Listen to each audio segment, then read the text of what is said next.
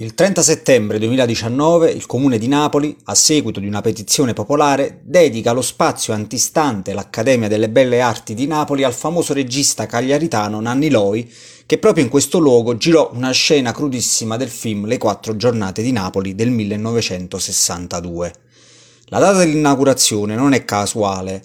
Infatti, dal 27 al 30 settembre del 1943 i napoletani riuscirono a liberare la città dall'occupazione delle forze della Wehrmacht questo episodio storico è ricordato appunto come le quattro giornate di Napoli che Loi volle portare al cinema con un film vincitore di moltissimi premi.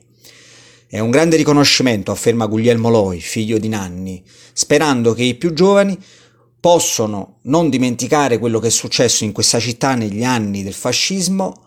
Mio padre è nato a Cagliari, ma ha amato profondamente Napoli, come dimostrano i suoi tanti film girati in città.